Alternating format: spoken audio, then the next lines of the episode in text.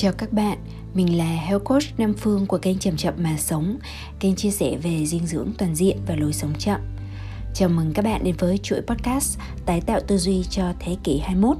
Mục đích của chuỗi nội dung này là giúp bạn chuẩn bị những tư duy cần thiết nhất để thích nghi với cơ hội lẫn thách thức lớn trong thế kỷ này. Các bạn ơi, các bạn đang có những cảm xúc gì trong những ngày này hay ngay lúc này. Và nó đang tác động ra sao đến cuộc sống của bạn. Bạn có bao giờ điểm mặt gọi tên những cảm xúc đang diễn ra ở phía bên trong mình không? Hôm nay, phương sẽ nói về nỗi sợ. Bởi vì đây là cảm xúc chủ đạo mà cần được hiểu và chăm sóc nhất.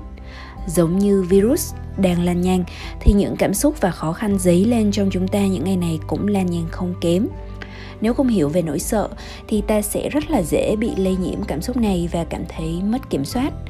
Ta để cho mình bị rút cạn năng lượng khiến không chỉ sức khỏe xấu đi mà nhiều hoạt động cần thiết bị trì hoãn. À, hoặc cũng có thể là mình lại làm quá mức cái điều gì đó không cần thiết. Hay là stress lo âu truyền miên và thậm chí trong một số trường hợp là bị tê liệt thần kinh và các căn bệnh rối loạn tâm thần sau đó nữa. Cùng với nhu cầu học về sức khỏe thể chất nói chung đang ngày càng lên cao thì nhiều học viên của Phương cũng như ban tổ chức của các chương trình mời Phương đến nói chuyện thì đều quan tâm đến vấn đề sức khỏe tinh thần. Cách thức kiểm soát nỗi sợ, lo âu và căng thẳng là một trong những chủ đề chủ đạo. Các câu hỏi được đặt ra thường là mình đang sợ hãi và lo lắng những ngày này, làm thế nào để tâm an hơn? Hay là làm thế nào để dẹp bỏ, vượt qua sợ hãi, cơn giận hay các cảm xúc tiêu cực uh, tóm lại là bên cạnh việc quan tâm đến miễn dịch cho cơ thể thì chúng ta bắt đầu muốn mình được miễn dịch khỏi các vấn đề triệu chứng tiêu cực của sức khỏe tinh thần phải không nào? Đây là một nhu cầu vô cùng chính đáng. Tuy nhiên theo kinh nghiệm khai vấn và huấn luyện của phương thì bạn sẽ học được bài học quý nhất không phải bằng cách có ngay câu trả lời cho câu hỏi đã đặt ra mà khi bạn tự chất vấn cách thức bạn đang đặt vấn đề. Liệu rằng những cảm xúc mà chúng ta đang dán nhãn tiêu cực có luôn luôn tiêu cực hay không? Có nhất thiết ta phải chiến đấu hay tìm cách thay đổi những điều đang diễn ra. Cụ thể hơn, đối với nỗi sợ thì có ai từng được miễn dịch khỏi nó không nào? À khi thử lật ngược lại vấn đề một chút thì tự nhiên mọi chuyện trở nên thú vị hơn, nhẹ nhõm hơn, ít nhất là đối với phương. Hôm nay, phương mời bạn tái khám phá về nỗi sợ và ý nghĩa đóng góp của nó trong cuộc sống của mình ta chỉ sợ hãi những điều mà ta không hiểu khi bạn hiểu bản chất của nỗi sợ trong mình, bạn sẽ không còn sợ chính nỗi sợ nữa thậm chí, bạn có thể bỏ nỗi sợ vào bộ công cụ điều hướng ở trong cuộc sống của mình, giúp bạn có thêm dữ liệu quý giá ở những thời điểm cần ra những quyết định quan trọng nhất cuối podcast, Phương cũng sẽ cung cấp nhiều gợi ý về kỹ thuật thực hành để bạn có thể trợ giúp thêm cho chính mình và cả những người xung quanh. Cho dù bạn vẫn có nỗi sợ hãi hay không đi chăng nữa nhé. Nào, cùng bắt đầu. Đầu tiên, để trả lời nhanh gọn cho thắc mắc ở tiêu đề podcast, bạn có thể được miễn dịch khỏi sợ hãi hay không? Thì Phương có thể khẳng định ngay lúc này, đó là không, không ai từng được miễn dịch hẳn khỏi sợ hãi đâu nhé. Nếu không tin, bạn hãy cứ hỏi trực tiếp hoặc tìm hiểu về người can đảm nhất mà bạn từng biết. Hỏi về lần gần nhất họ cảm thấy sợ hãi là khi nào, hoặc xem những đoạn phỏng vấn về họ nếu họ là người nổi tiếng. Và rồi bạn sẽ nhận ra rằng, ô, họ cũng có sợ hãi thậm chí nhiều và thường xuyên hơn mức độ mà mình tưởng cho dù họ diễn tả nó với từ ngữ như thế nào hay các sắc thái có thể hơi khác một chút à, đi từ những cái cấp độ của sự e dè e ngại sợ sệt lo lắng lo sợ cho đến thậm chí là khiếp đảm kinh hoàng sợ rợn cả tóc gáy lên vân vân và rồi cuối cùng thì bạn sẽ nhận ra rằng điểm khác biệt của những người được coi là can đảm nhất với những người bình thường không phải là họ có ít sợ hãi hơn, mà là cách họ chọn phản ứng với cái nỗi sợ đó như thế nào. Vì vậy, cái bài học đầu tiên mà mình cần ghi nhớ là mình không nên tìm cách chống đối hay làm tê liệt cái nỗi sợ đang có. Khi làm tê liệt nỗi sợ thì ta không còn là một con người bình thường nữa, vì những cảm xúc khác cũng sẽ bị tê liệt theo. Vậy tại sao nỗi sợ lại phổ quát và thường xuyên xảy ra đến thế nhỉ?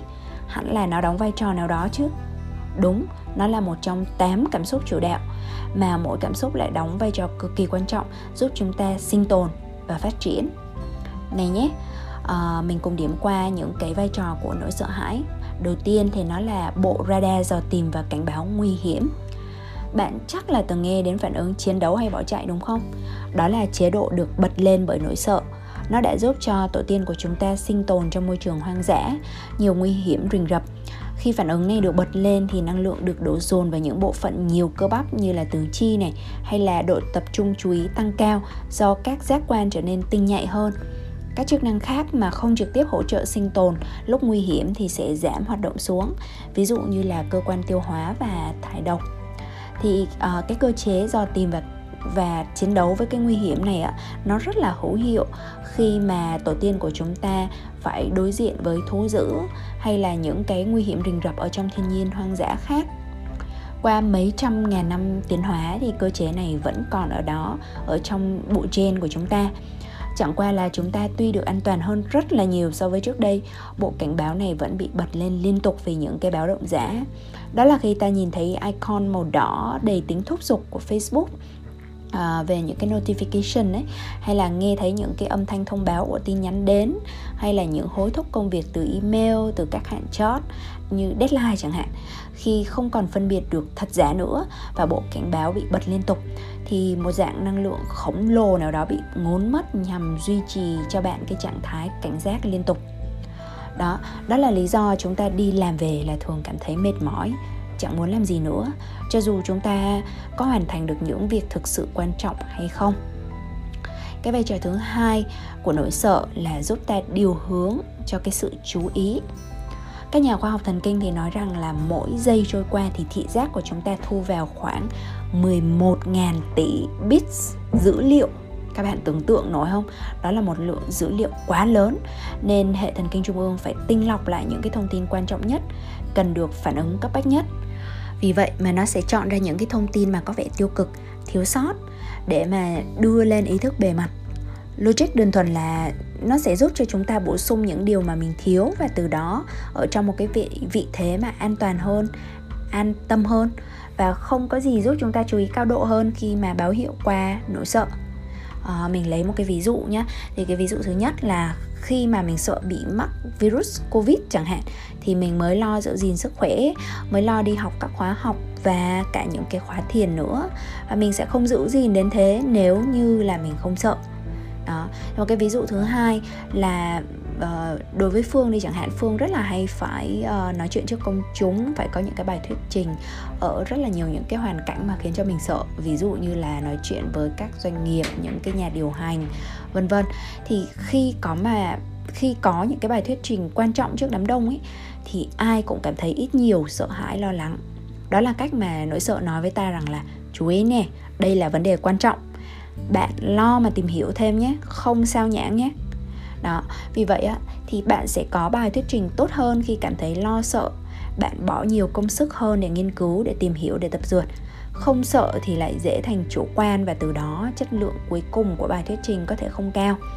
Bản thân phương thì đã luôn nhờ có nỗi sợ và cái áp lực mà nó mang đến mới có động lực cao để chuẩn bị cho các kỳ training quan trọng và đánh dấu những cái bước tiến trong cái sự nghiệp huấn luyện và khai vấn của mình.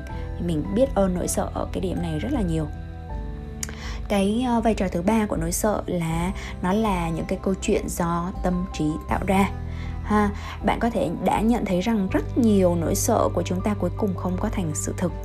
Tất cả chỉ là những cái câu chuyện tưởng tượng do tâm trí theo dệt. Trong đầu chúng ta như có một cái màn ảnh chiếu phim ấy, nó được bật lên liên tục và ta phải xem hết bộ phim này đến bộ phim khác và nó thường cho ta xem những cái bộ phim ở thì tương lai với những cái viễn cảnh tồi tệ, xấu hổ hay là dễ thất bại. Nguyên liệu của bộ phim mà tâm trí đang phóng chiếu ở trên bức màn đó thì có thể đến từ kinh nghiệm quá khứ.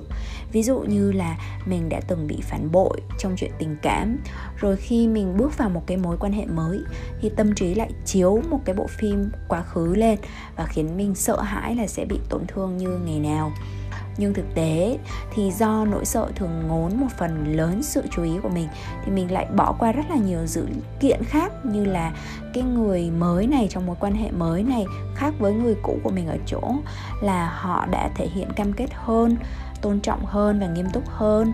Dù là họ có những cái nghĩa cử rất là nhỏ thôi, nhưng khi mà mình sợ hãi và mình bị ám ảnh bởi cái câu chuyện quá khứ, với những cái nỗi sợ quá khứ thì mình có thể bỏ qua những cái điều đó hoặc cũng có thể là bộ phim chiếu trên màn ảnh tâm trí đơn thuần là sản phẩm được nhào trộn từ những cái nguồn thông tin mà chúng ta đã thu nạp thiếu ý thức qua sáu giác quan đặc biệt là thị giác và thính giác.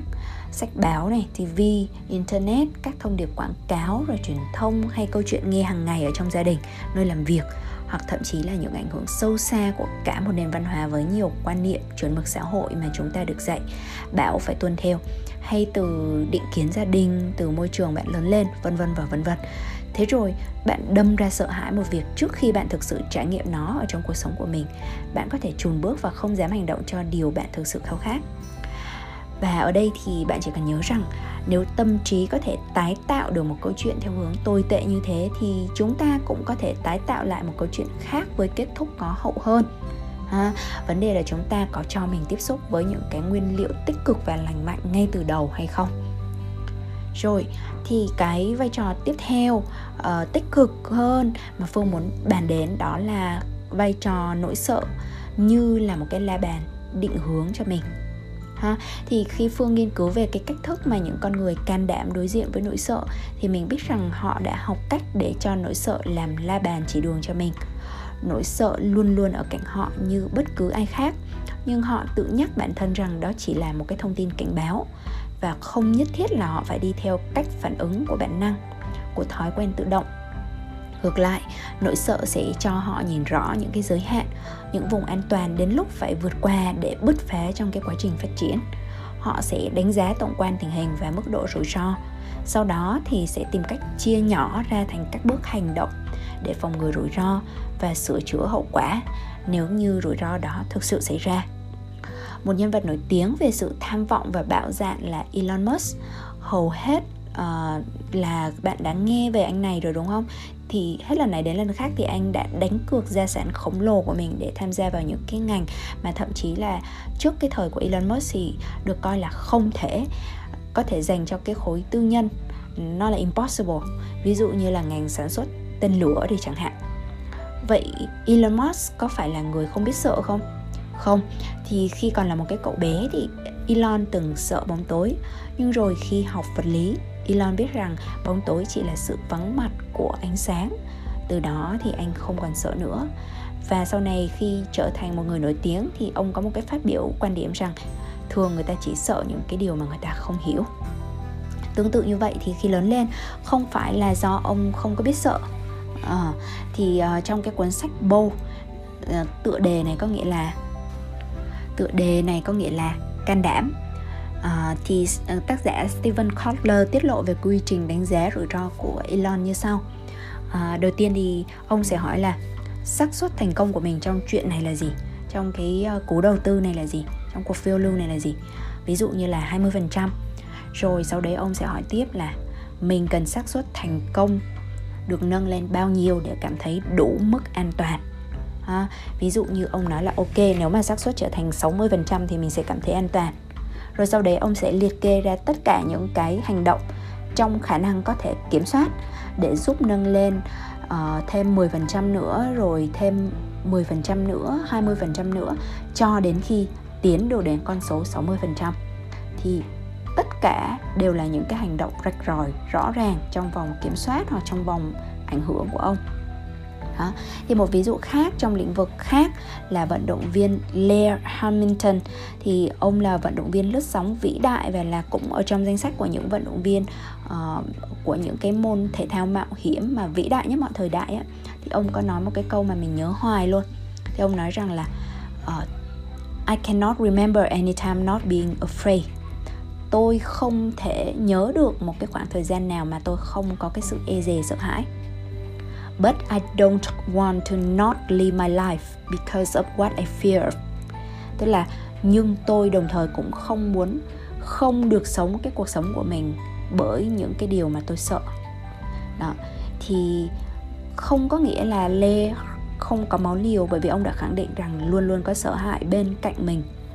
Mà nhưng mà ông đơn thuần là có cái sự chuẩn bị bằng cách là luyện tập liên tục nâng cao kỹ năng của mình liên tục uh, qua những cái kỳ training qua những cái sự huấn luyện của bản thân mình. Vậy thì bí quyết là nằm ở chỗ mình phải phân biệt rạch ròi giữa điều mình có thể kiểm soát và không thể kiểm soát. Sau đó mình sẽ hướng toàn bộ sự chú ý vào điều mình có thể kiểm soát và chấp nhận những điều mình không thể kiểm soát. Rồi cứ thế mà mình hành động và phương cũng từng nói kỹ về cái ranh giới của việc kiểm soát và không thể kiểm soát này trong podcast.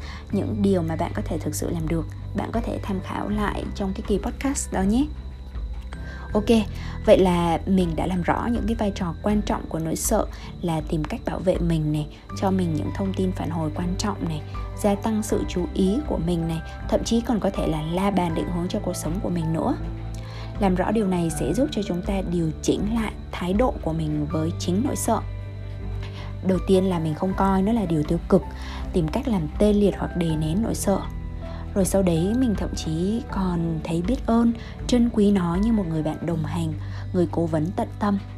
Như anh chàng màu tím trong phim Inside Out của Disney ấy, tất cả những gì anh ta làm chỉ là cố gắng bảo vệ cô bé thôi mà và cùng với những cái cảm xúc cơ bản khác như là buồn, vui, giận hay ghê tởm hay hay là ngạc nhiên thì nỗi sợ khiến cho cuộc sống giàu có hơn, phong phú hơn.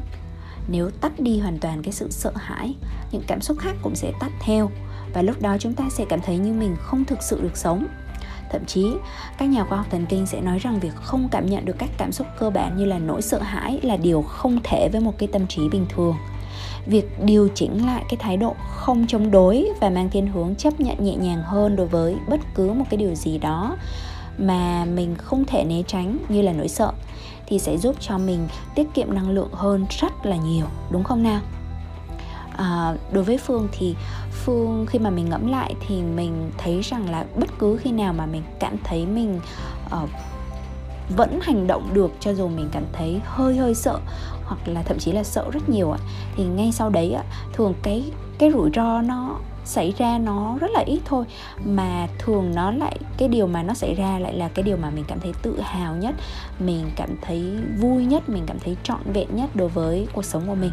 Ví dụ như là cho dù là khi mà mình tham gia thể thao mạo hiểm như là cái môn uh, paragliding uh, hay là mình đi solo uh, du lịch uh, du lịch solo một mình? Mình vẫn có cái sự chuẩn bị mình vẫn có những cái phương án an toàn nhưng mà mình sau khi mà mình chuẩn bị những cái gì có thể có trong tầm kiểm soát của mình rồi thì mình dấn thân vào cái cuộc hành trình đấy và mình hưởng rất là nhiều niềm vui và cái sự trọn vẹn cái rất là nhiều bài học ở trong những cái chuyến hành trình đấy. Đó thì uh, đấy là cái câu chuyện của mình thôi và giờ thì bạn có thể nói rằng là, ok, hiểu rồi phương ơi. Mình sẽ không trách sự sợ hãi nữa, hay ít nhất mình sẽ cố gắng không tránh né nó nữa. Tuy nhiên, làm thế nào? Làm thế nào để hạn chế các hậu quả tiêu cực của sợ hãi đây? Làm thế nào để kiểm soát phần nào đó để mình không lâm vào cái tình trạng bế tắc và quá căng thẳng vì nó đây? Ok, mình cũng hiểu luôn, mình là đứa thực tế. Vì vậy mình sẽ cung cấp cho các bạn những chỉ dẫn hết sức thực tế và dễ ứng dụng về mặt phương pháp thì có rất nhiều. Và sau đây là những cái phương pháp mà mình đã ứng dụng và thấy hiệu quả và mình hướng dẫn cho rất là nhiều những cái coaches, những học viên của mình. Và bây giờ mình chia sẻ với các bạn. Đó, thì đầu tiên là phân biệt một chút cái, những cái cấp độ của sự sợ hãi ha. Nếu như cái nỗi sợ không quá lớn mà chỉ hiện hình dưới dạng những cái cơn âu lo, thoáng qua, khiến cho chúng ta e dè, chúng ta cảm thấy bế tắc chẳng hạn ạ thì một phương pháp đơn giản mà mình thử nghiệm thành công với nhiều nơi và gần đây nhất là với bộ lạc thân khỏe tâm an là thử nghiệm mang màu sắc cầu vồng lên đĩa của mình. Đó là phương pháp uh, rainbow diet ha. Nhưng mà nó không phải là giống như một cái chế độ ăn thông thường với có rất là nhiều cái quy tắc mà cái phương pháp mà ăn theo cái chế độ cầu vồng ấy mà mình vừa nói đến là nó sẽ giúp cho các bạn đơn thuần là có thêm niềm vui bằng cách là cứ mỗi bữa ăn mình bổ sung càng nhiều những cái sắc màu có trong cầu vồng càng tốt, ha. Xanh, đỏ, tím, vàng, lục, lam chàm tím. Thông thường chúng ta ăn nó có thể là nó sẽ cảm thấy hơi chán thì bây giờ thì chúng ta tạo ra những cái tô salad, những cái món gỏi cuốn, những cái tô cơm trộn đầy sắc màu. Thì khi đó, tâm trí chú ý hơn vào những cái điều đẹp đẽ chung quanh mình. Những dữ liệu tích cực được đưa vào và sẽ cân bằng lại dữ liệu tiêu cực mà nỗi sợ hãi với nỗ lực bảo vệ bạn đang đưa đến. Và một cái fun fact một cái sự thật là trong não của mình thì sự hào hứng tò mò không thể song hành cùng với lo âu hay nỗi sợ được nên về cơ bản là nếu như bạn cứ làm một cái điều gì đó mà nó đơn thuần là khiến cho bạn tò mò và rất là hứng thú và háo hức, thì tự nhiên ấy, thì những cái như là nỗi sợ sẽ dần lui bước để nhường sân khấu não bộ cho những cái người bạn cảm xúc kia. Bạn không né tránh những cái khó khăn đang diễn ra, nhưng bạn sẽ thấy cuộc sống trọn vẹn hơn rất là nhiều. Chưa kể là bạn được ăn đủ chất hơn, tăng cường miễn dịch hơn nữa chỉ bằng cách ăn đủ sắc cầu vồng là những cái đại diện cho những cái vitamin và khoáng chất phong phú ở trong cuộc sống trong uh, những cái thực vật.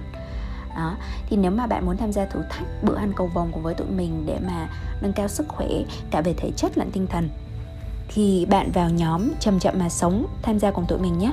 Mình luôn để link uh, gia nhập nhóm chậm chậm mà sống ở trong mô tả podcast đấy ngoài ra thì cũng sử dụng sắc màu thì bạn có thể sử dụng một cái phương pháp ở trong trị liệu nghệ thuật là bạn có thể lôi một cái bộ bút màu sặc sỡ và phong phú ra.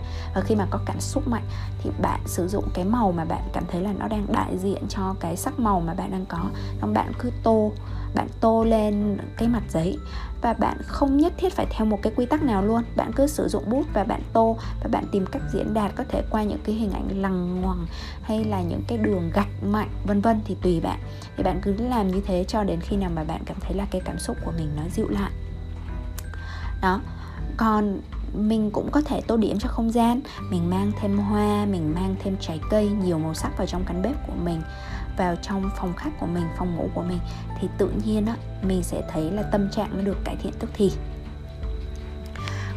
Đó vậy thì uh, đấy là những cái phương pháp mà mình gọi là dùng thêm cái này vào thì sẽ bớt cái kia ra thêm cái tích cực vào thì bỏ bớt những cái tiêu cực ra.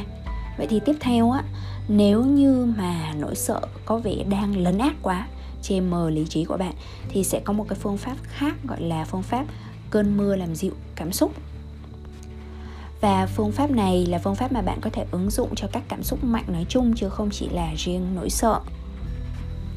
Mình đặt tên uh, nó là cơn mưa làm dịu cảm xúc bởi vì là phương pháp này nó được uh, hình thành từ bốn bước và viết tắt bởi bốn từ tiếng Anh ghép lại giống như từ rain cơn mưa.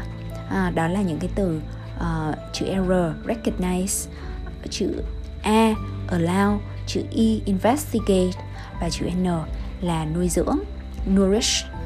Vậy thì bây giờ mình thử đi cùng nhau qua từng cái bước này nhé. Bạn sẽ ứng dụng được từng cái bước này khi mà bạn có một cái cảm xúc mạnh. Đó. Thì cái bước đầu tiên Recognize, nhận diện là nhận diện điều đang xảy ra. Thì bạn hãy dành chút thời gian nhận diện cảm xúc mạnh trong hiện tại Và nhẹ nhàng hướng về điều mà bạn đang trải nghiệm với một tâm trí mở và không phán xét.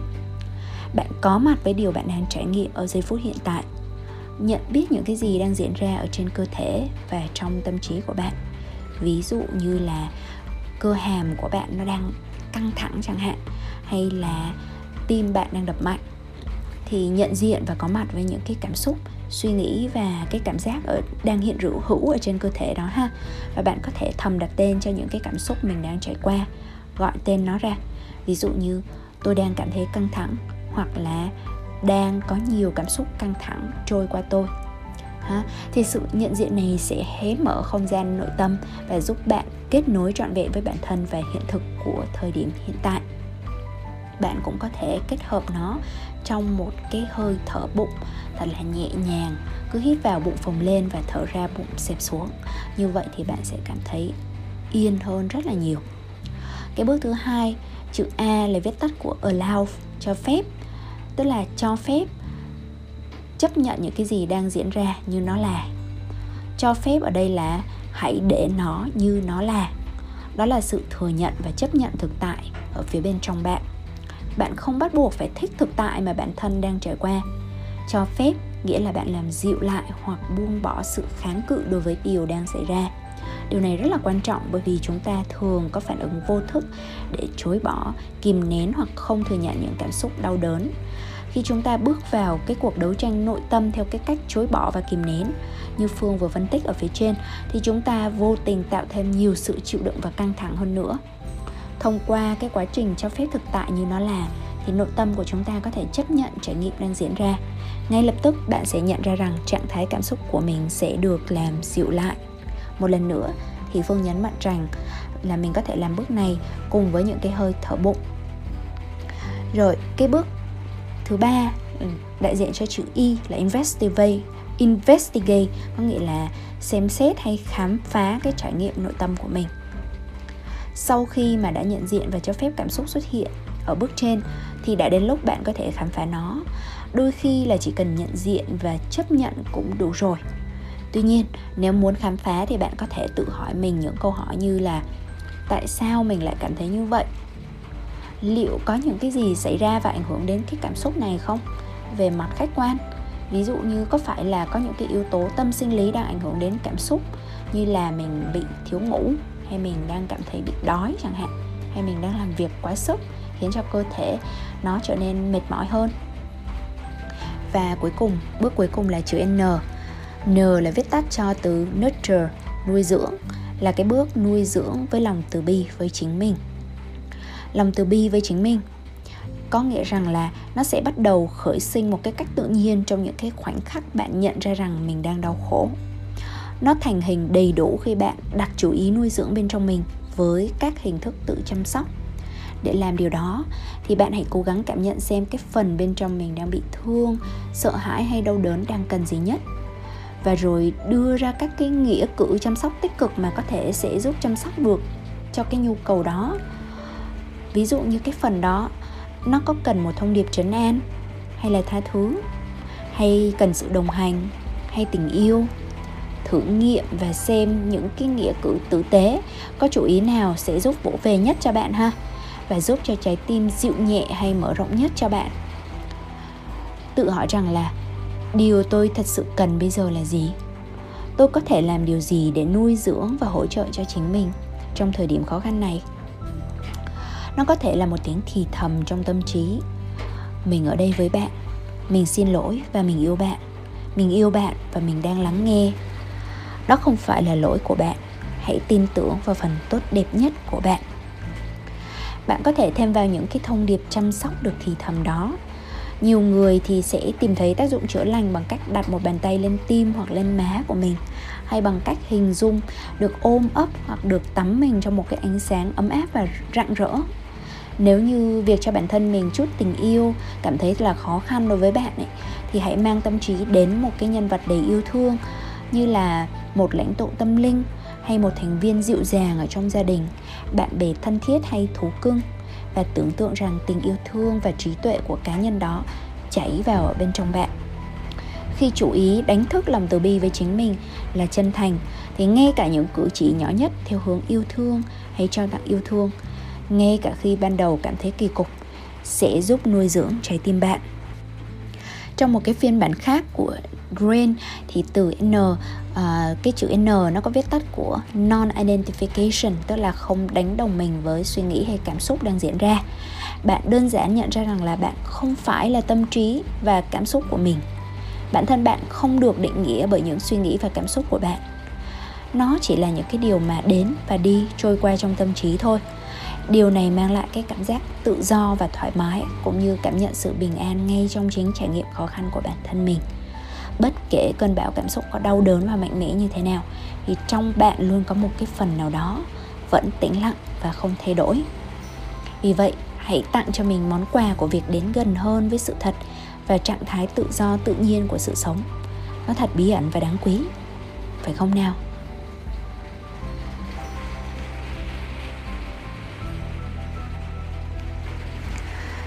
Bạn ơi, bây giờ thì đã đến lúc kết thúc podcast của ngày hôm nay rồi. Phương rất tin tưởng là bạn sẽ chọn cho mình được một phương pháp phù hợp để thử nghiệm và thực hành. Cho dù là thực hành bữa ăn cầu vồng cùng với tụi mình trong nhóm chậm chậm mà sống hay đơn thuần là cho mình những hơi thở sâu, thư giãn và kết nối với cơ thể của chính mình những uh, cái lợi ích mà đến từ sự thực hành sẽ giúp cho bạn đến gần hơn với sự thực bên trong mình và cả trong cuộc sống xung quanh nữa một sự thực vẹn toàn hơn đẹp đẽ hơn và chắc chắn là không chỉ có nỗi sợ đang có ở bên trong bạn đó. Phương chúc và mong cho các bạn có ngày thật vui và đêm thật yên. Xin chào tạm biệt và hẹn gặp lại các bạn vào thứ ba tuần sau nhé.